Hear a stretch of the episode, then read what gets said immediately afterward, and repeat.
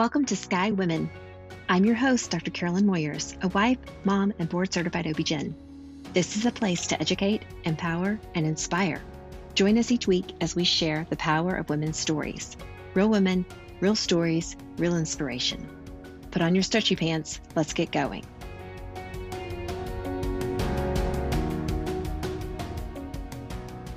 Welcome to another episode of Sky Women. I am so excited to share with you guys today my good friend from the internet, Dr. Uh-huh. Brooke Stubbs. She is a wife, a mom, and board certified internal medicine physician practicing lifestyle medicine. She has a master's in nutrition from Columbia University, and she has just launched her new practice, Rooted Fem, to educate and support women in their prime to optimize their wellness and become the masters of their health so they can show up fully in every area of their lives. Welcome, Dr. Stubbs. Hi, so happy to be here with you. Yes, I'm thrilled to have you. Okay, so I'm going to share with everyone that we actually became friends on Instagram. and we have supported each other as we've launched different businesses. And you were so kind to just pick up the phone and say, call me anytime after I reached out to you uh, via Instagram. And you were the first one to send me flowers whenever I opened my practice. So I so appreciate that. Women supporting oh, women. Yes. And I'm so proud of you. And I think I've reaped more benefits from this friendship than oh. I think you did, even though, yeah, I was the first to take the call. I'm so happy for our friendship. Oh, thank you so much. Well, let's get started. Today, we are talking about really your story in medicine, but it really starts before that. I feel like you were sharing with me that in your teens, you were diagnosed with endometriosis. So That's right. Yeah. So I was 17 years old, which I had a uh, like a very, I don't know at the time, just she was just very progressive. She knew a lot about endometriosis and she looked at me at 17 with really terrible periods that would debilitate me and keep me out of school. And I, I was a good student. So there's no reason for me not to be wanting to go to school. I was just like in the fetal position on my bed for a couple of days during my period. I'm like getting emotional thinking about it. But she said, you know, I think you probably have endometriosis. And as a 17 year old, hearing you could be at risk of not being able to have children, she really advocated for me to get on birth control in order to, I guess, in an essence, save my ovaries and really kind of get me to that phase in life. And I can't, not, without getting too emotional, I just I couldn't be more grateful for her and for, you know, her insight into endometriosis because it is so undiagnosed and because it is such a, a disease of, you know, that gets pushed aside quite a bit. So yeah, that's how yeah. that started. Yeah. So I mean, we know endometriosis affects one in 10 women, girls, and transgender individuals around the world, right? And it's seven to 10 years or six to 10 years, somewhere in there between symptoms and diagnosis. That's a long time of suffering.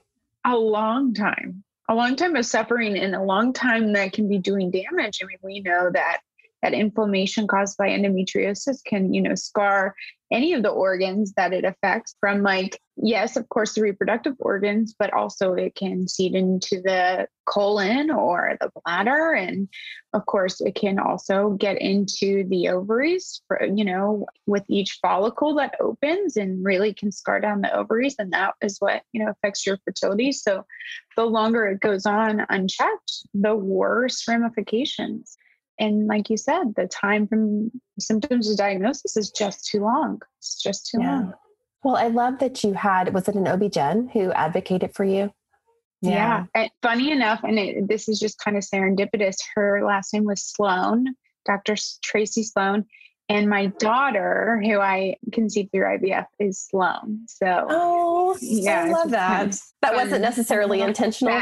No it wasn't but i remember I was thinking, oh, I'm going to write a book about infertility. This is such a hard thing to go through. And I, when I was writing it and having my daughter, and I realized like it was that had happened. And I was like, that's just kind of a, a sweet little, you know, magical to her. Yeah. Uh-huh. Yeah. Yeah. so tell us a little bit about your infertility journey. so, you know, it was really hard at 17 having that in the back of your mind. You go through so many life changes and you know, you get into some relationships who that are serious and some that aren't. And then you never know when to bring that up. You're like, I remember my now husband saying to me, Okay, well, I'm just confused. How come you never have a period? And I was like, Oh, you noticed, first of all, which was I thought was, you know, we didn't see each other very often because he was traveling for baseball. And I was like, well, okay. I think we'd been dating for like not even a year. And I was like, I guess it's time to have this conversation. Like, we're getting pretty serious. And so I was like, well, you know, there's a possibility that I may have trouble with fertility and he just took it in stride and you know didn't you know didn't skip a beat and he you know was very supportive of course so that was that and then we ended up getting married and you know i was on birth control through from like the age of 17 until i was ready to conceive and i went to my obgyn who you know i had to switch because i moved to uh, texas at this point and she didn't really know my history. I told her, but you know, she wasn't sure of my history. And so I was like, she was like, oh, just go try. Just like, just get off birth control and go try. And I was just way too scared to that A wasn't going to work. I was going to waste a lot of time or make things worse. That I insisted. I was the, the biggest advocate for my own self. And I said, no, please, I need I need a referral to a fertility physician. I need to have, you know, the surgical, the laparoscopic surgery to rule it out or to have this diagnosis and know what to do moving forward. And so the day I got into my now good friend Natalie Crawford's office, she laid it out. She said, you know, I was like two after two weeks, I was having the surgery. I had it ablated, and you know, we talked about my options, and that it was the best case scenario for me then at that time. I was 31, about to be 32, and I wanted multiple kids. And, you know, we decided together that IVF was the best course of action for me and went through that. And so I had a I had a great experience with IVF. I was very very fortunate and I know for some people it doesn't go as easily. The shots were really hard, but I got, you know, I got 22 eggs 14 of them came to the blastocyst stage. And then, or no, 14 of them fertilized, 10 of them went to the blastocyst stage. Then we got genetic testing, and six of them were viable. And so we did a frozen transfer. I had to grow my endometrial lining like three times to make it, it wasn't even really thick enough. But at that point, we were like, okay, I think this is as good as we're going to get. And so we did the first transfer and got my daughter. It was successful. It was like, you know, once you when you go through all of that to get pregnant, it was very hard to be excited through that pregnancy. Sure. And then and then I bled. I had a really bad hemorrhage at 20 weeks. And so I remember my OB, who's a friend of mine, saying, Okay, Brooke, I, you know, I've talked to high risk emergency OB, and we can't even take her until she's 24 weeks. And so I just remember praying, like, just get to 24 weeks. Yeah. get to 24 weeks. Sure. So it was, took a lot of joy out of pregnancy for me. But then did my second like transfer with my son. We she got to full term. She was born. She's beautiful. She's great. She's three years old now. And then we didn't choose with her. It was kind of a surprise with her. But then we chose to have a boy, which was, you know, the next healthiest embryo on our list anyway. And it took, right, had a lot less, a lot less issues in terms of scares with that pregnancy, but he's now eight months old. So we had two successful transfers and still have four embryos. And I think we're done having children, but I love that process of IVF. It's, I think it's such a miracle. And I love the miracle of science and you know that it's um, a possibility to to conceive that way because i don't know if we would have had children otherwise. It really is amazing the advances that have happened in infertility in the last 20 30 years. It's just really amazing. Really really really cool. And even from my first to my second transfer things were so different. I didn't i actually had to do a whole lot of shots with Sloan, my daughter, but then I did a modified natural cycle with my son. And it was a lot less traumatic. And it was just, it was really, really, really nice. Well, that's awesome. And so, did you use Natalie Crawford for both of them? I did. Okay. Did. She switched practices, so I just followed her. I just... Right, absolutely. Okay, well, we, we can't record a podcast and not give a nod to Dr. Natalie Crawford, who is amazing. I think we know each other because of her. yes, yes, yeah. yes, yes. Fantastic. Okay, let's talk about the postpartum period because you were in the thick of it. Oh, God. It's rough. It's rough. It is. It's tough so I actually, my first pregnancy had no issues really at all. I mean, very hormonal, you know, and like I think we had had a really great couples therapist, which I'm not ashamed of at all. I think anybody who wants to have a really healthy relationship, you know, having a third party is the best thing you can do for yourself. But she let my husband know that, like, during that period when I have a baby, it's going to be the most vulnerable time of my life, and that I'm going to worry about that baby more than anything in the world. And so we had a lot of great communication and stuff. And so um, I was hormonal, but he just accepted it. And so I had good support and I was blissful because I had my baby girl. And I kind of expected that with my second that I would be okay and then I wouldn't have a whole lot of postpartum issues, which unfortunately was not the case. I had I, I, had a little bit of anxiety. You know, I was in a pandemic, obviously, pregnant. I had quit my jobs. So there's a lot of change. I don't know. I think all of that played a part. So, and then I was having SVT, which I hadn't had since probably college. They define that for our listeners. Oh, sorry. Uh, supraventricular tachycardia. And it's a pretty benign condition and it comes comes and goes paroxysmally and I used to get it a lot when I was dehydrated. Like I was a cheerleader in high school and I'd get it while I was cheerleading and stuff like that. And I had gotten it one time when I was working out really hard before our wedding, but really infrequently. And then when I got pregnant the second time, I was getting it a lot and it wasn't breaking. I could usually just like hold my breath or Valsalva and it would go away. But I was taking like 80 milligrams of propranolol with beta blocker and it still wasn't going away. And I was like dunking my head in ice water and the whole nine yards for like an hour. My heart rate was near the 200. So I was impregnant. And so it was frightening, right? Sure. And, you know, you know, I'm talking to my doctor and I'm texting with my cardiologist and they're like, you're going to, it's going to be okay. Like it's not going to hurt the baby, but your heart rate's at 200 beats per minute. You're, you feel like you're in a panic. Yeah. Yeah. Yeah. So, so that was probably a lot of stress that, you know, led to more stress. And then, you know, you never know, you, I didn't, you don't know how to handle a newborn in a pandemic. And so, you know, whether or not to have people come and visit and whether or not, you know, you don't want to offend anybody, but then your one focus is to protect this new life. And so that was really stressful. And then I started having panic attacks, really bad panic attacks.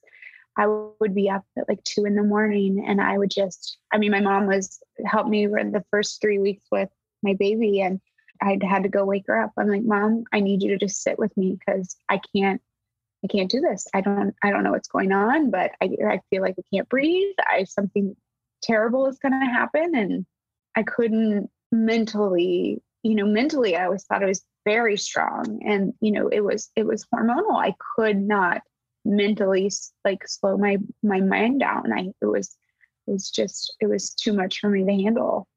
And luckily, a few weeks, I think three, four, maybe five weeks after my son was born, they went away and I got help from a psychiatrist, which, if anybody's in a place where they have to, you know, if they're struggling with depression or anxiety or any kind of postpartum mental issues, I really am such a huge advocate for getting professional help because I needed I needed something. I needed a medication to be able to like just stop those panic attacks when they started.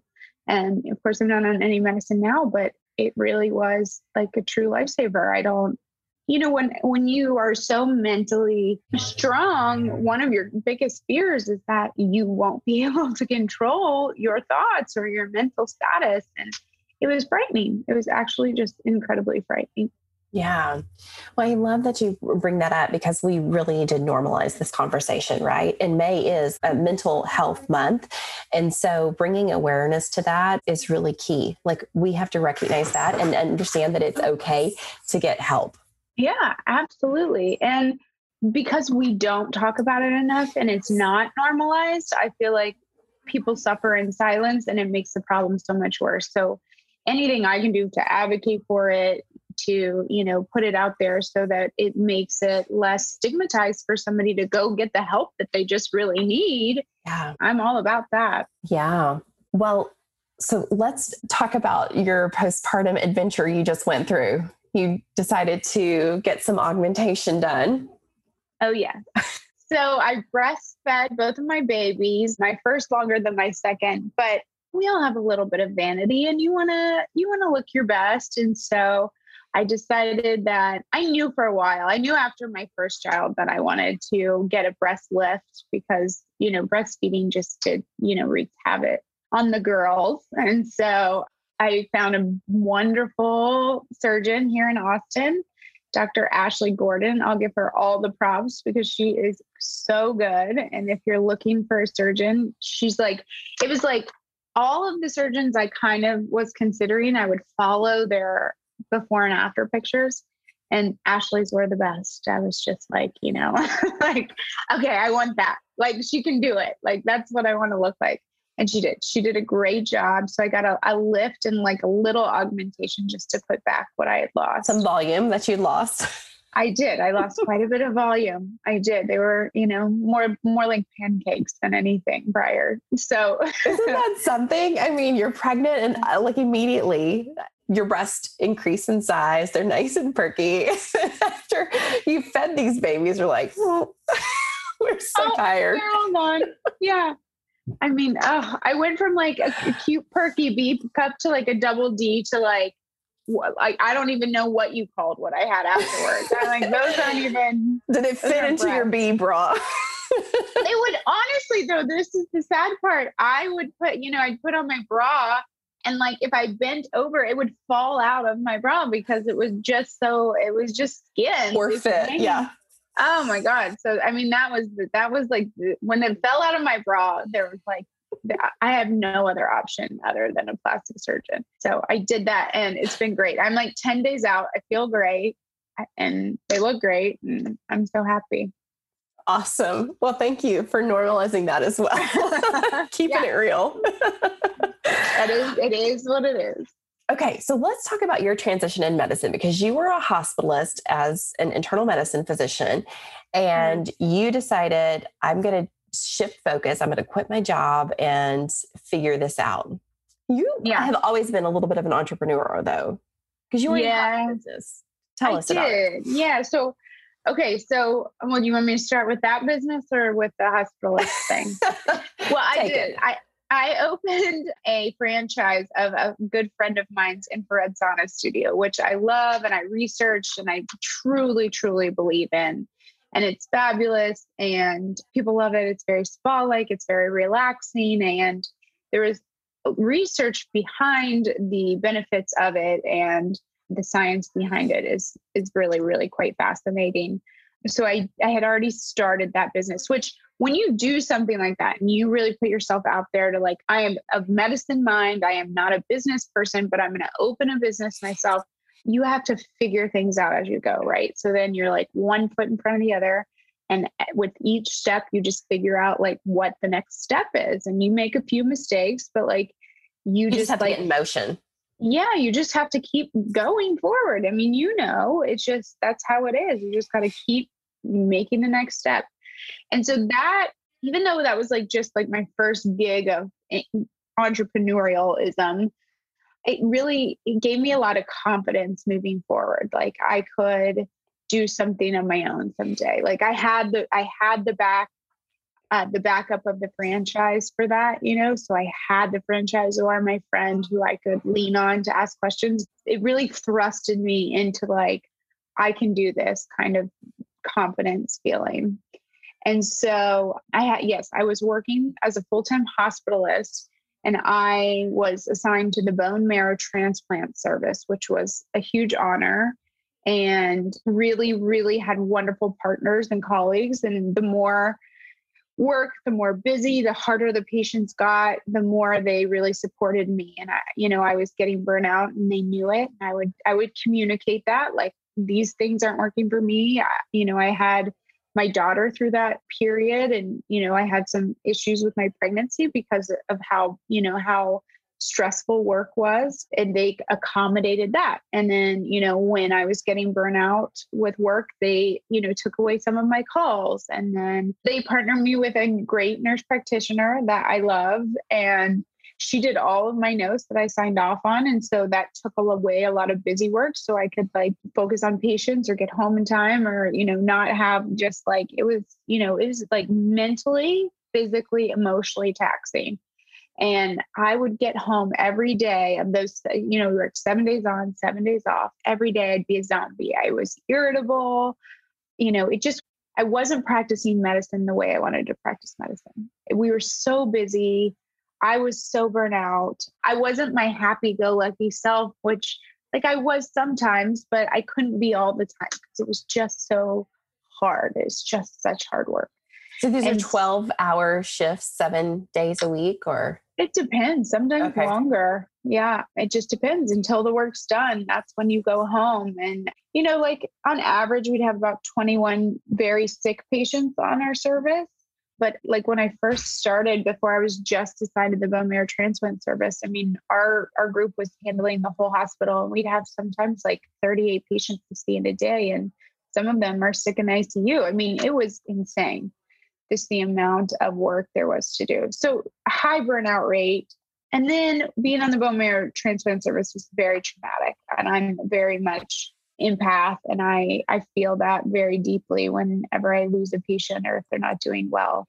And so we had, before I decided, you know, my husband was like, Are you happy? You don't have to do this job. Like, you, you know, like you can quit or whatever. And I didn't want to quit. I loved it. You know, I I was like learning all the time and it was, you know, it was exciting and you know, when you you're literally saving lives and you don't that purpose you don't want to leave and so we had a really bad week we lost four patients in a span of 7 days and oh. you know you leave those 7 days you hope to recover and you come back and we're all kind of looking at each other like is anybody else just like feel like they've been like hit by like a dump truck? Yeah. It was really, really hard. And then I just remember praying, like, God, if this is the job that I'm supposed to be doing, if this is the work I really need to be, you know, focused on, please remind me why I love it.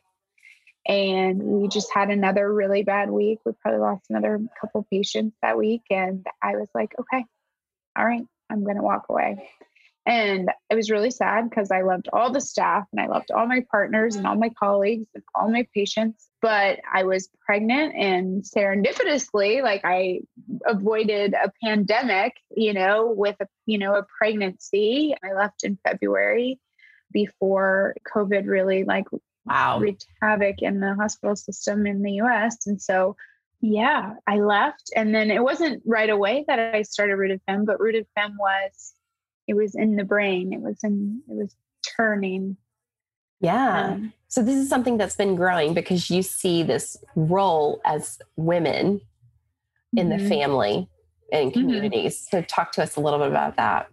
Yeah. So the whole idea was Natalie actually was the first person I talked to about quitting because she had quit her job and she's a big advocate for you know like doing what's good for you and moving on when it's time to move on. And so when i was talking to her about it i said you know what i really want is to be able to create a kind of annual for women because there's such a gap in the healthcare system. When you leave your pediatrician when you're well till like and of course you see your reproductive doctors and you get your pap smears or whatever, but they can't do everything and they're busy and you see them for 15 minutes once a year. We're not being screened. We're, we do not know what to do to keep up with our health. Like the gap is between being well in the pediatrician and then falling ill and ending up back in the healthcare system because you have a chronic disease. And so I remembered when I was 30 stressed out in medical school and, or in residency and going to a like you know a supervisor position who I really trusted and saying like I'm here just because I want to know how to be healthy. And she's like well you look healthy like I don't I don't have anything to do for you. And I really like realized at that moment and like that's it. There's no doctor who knows how to keep us well. And in medical school we learn a lot of these chronic diseases, the first line of therapy is lifestyle intervention, right? So right.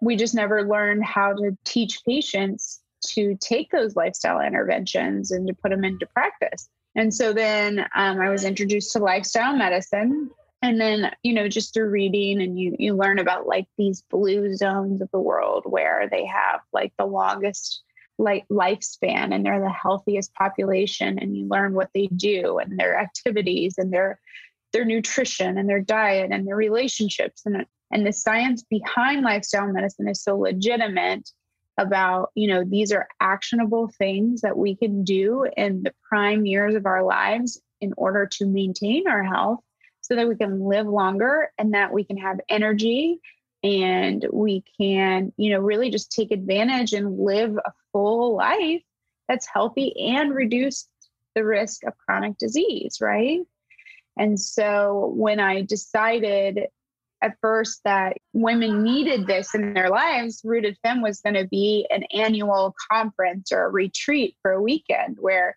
you come you get all the tools we have great speakers Maybe we draw labs, we talk about your lab, what it means for you, if you need to be seen a physician. And then COVID hit. And so we are like, okay, well, conference retreat isn't really going to work. So then I took Rooted Fem as my baby and I made it into a telehealth private concierge practice was membership based and I see women and they pay just a monthly fee and they have total access to me. Um, most of my patients I see twice a month so every couple of weeks. And we talk about everything from like their stress level to their nutrition to what their cholesterol looks like to what their chronic diseases are. And we hit on all of those things. And it's just a new way of practicing medicine because I really think more people should have a doctor that can spend the time with them. You know, I can I spend up to an hour with my patients, which is just unheard of.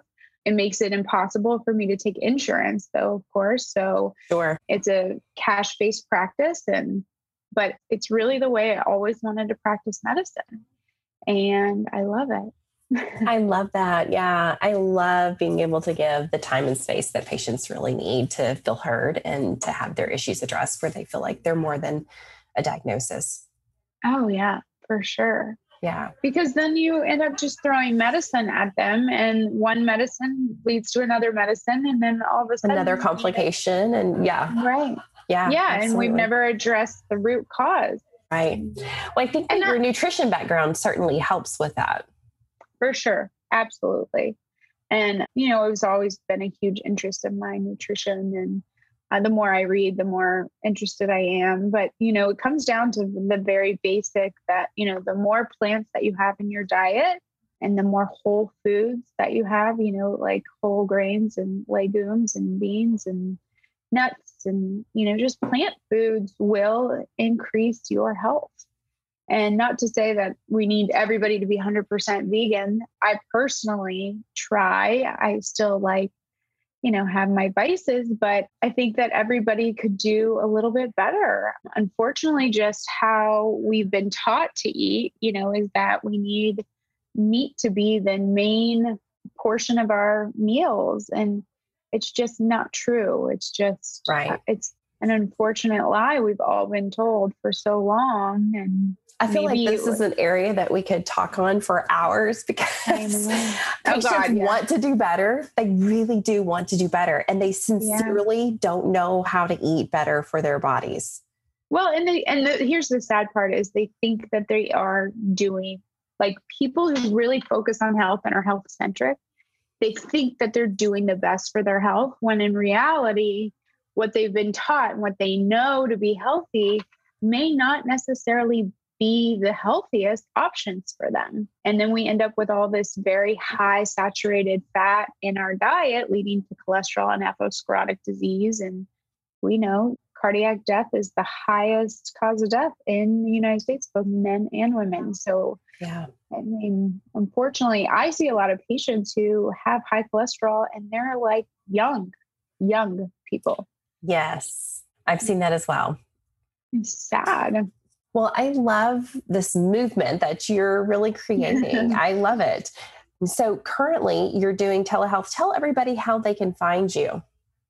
You can find me on Instagram. Let's start there at Brookie Stubbs MD, B R O O K I E Stubbs MD. And then I also have a website, brookstubbsmd.com. But if you want to set up an appointment with me, go to rootedfemme.com. It's R O O T E D F E M M E.com and click on set up an appointment. And then you could just request an appointment there. And once I confirm it, I'll send over some patient intake forms and stuff like that. But yeah, that's awesome. how you can find me. Awesome. Fantastic. Well, thank you for sharing with us today. I think it's always fun to really get to know your healthcare provider and understand that as a woman, like we are we're going through the thick of it as well, right? Yeah. And then really absolutely. understanding how we can optimize our health. I think this is really awesome for so many women because so many of us, me included, have seen my OB solely for the last 10 to 15 years. you know, have not seen a primary care provider. So it's really important that we really look at that preventative piece of medicine, especially as we all age. Yeah. And we want to age gracefully, slowly, yes. and gracefully. Absolutely. Yeah. Absolutely. I'm with you. Well, thank you for having me. Absolutely. And I thank you like for always talk being... with you forever. same, same. I was done already. Thank you for always being a supporter. Like it's amazing. I just really appreciate your friendship. Yeah, same to you. Thank you. All right, Sky community, thank you for listening to another episode. This episode was sponsored by Sky Women's Health. As a reminder, we're in the Dallas Fort Worth area and we help relieve back pain and pelvic pain in pregnancy and beyond. If you are pregnant and having pain and you feel like you have no reliable way to relieve it, look us up at skywomenshealth.com, request an appointment, and we'll call to get you scheduled. As a board certified OB-GYN with a neuromusculoskeletal medicine fellowship, I help you realign with hands on drug free treatment and relieve pain on the spot without medication. We'll help you maintain these results through your pregnancy and postpartum period. Every pregnant person deserves this, and we are so excited to serve you. You can find us on our website, as mentioned, or on social at Sky Women's Health, or you can call the office at 817 915 9803. That's it for today. Until next week, be well.